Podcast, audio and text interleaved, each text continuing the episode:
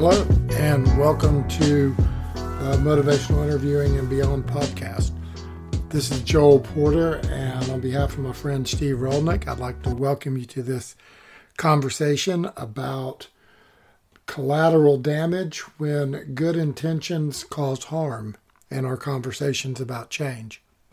In this episode, we are joined again by Denise, Molly, and Sean, as well as Patrick from Montreal.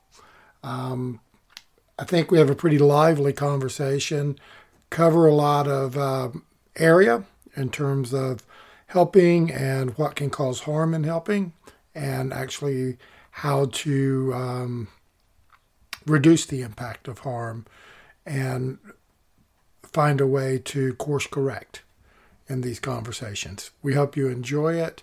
Uh, please share it with your colleagues, friends, students, and anybody who might be interested in motivational interviewing.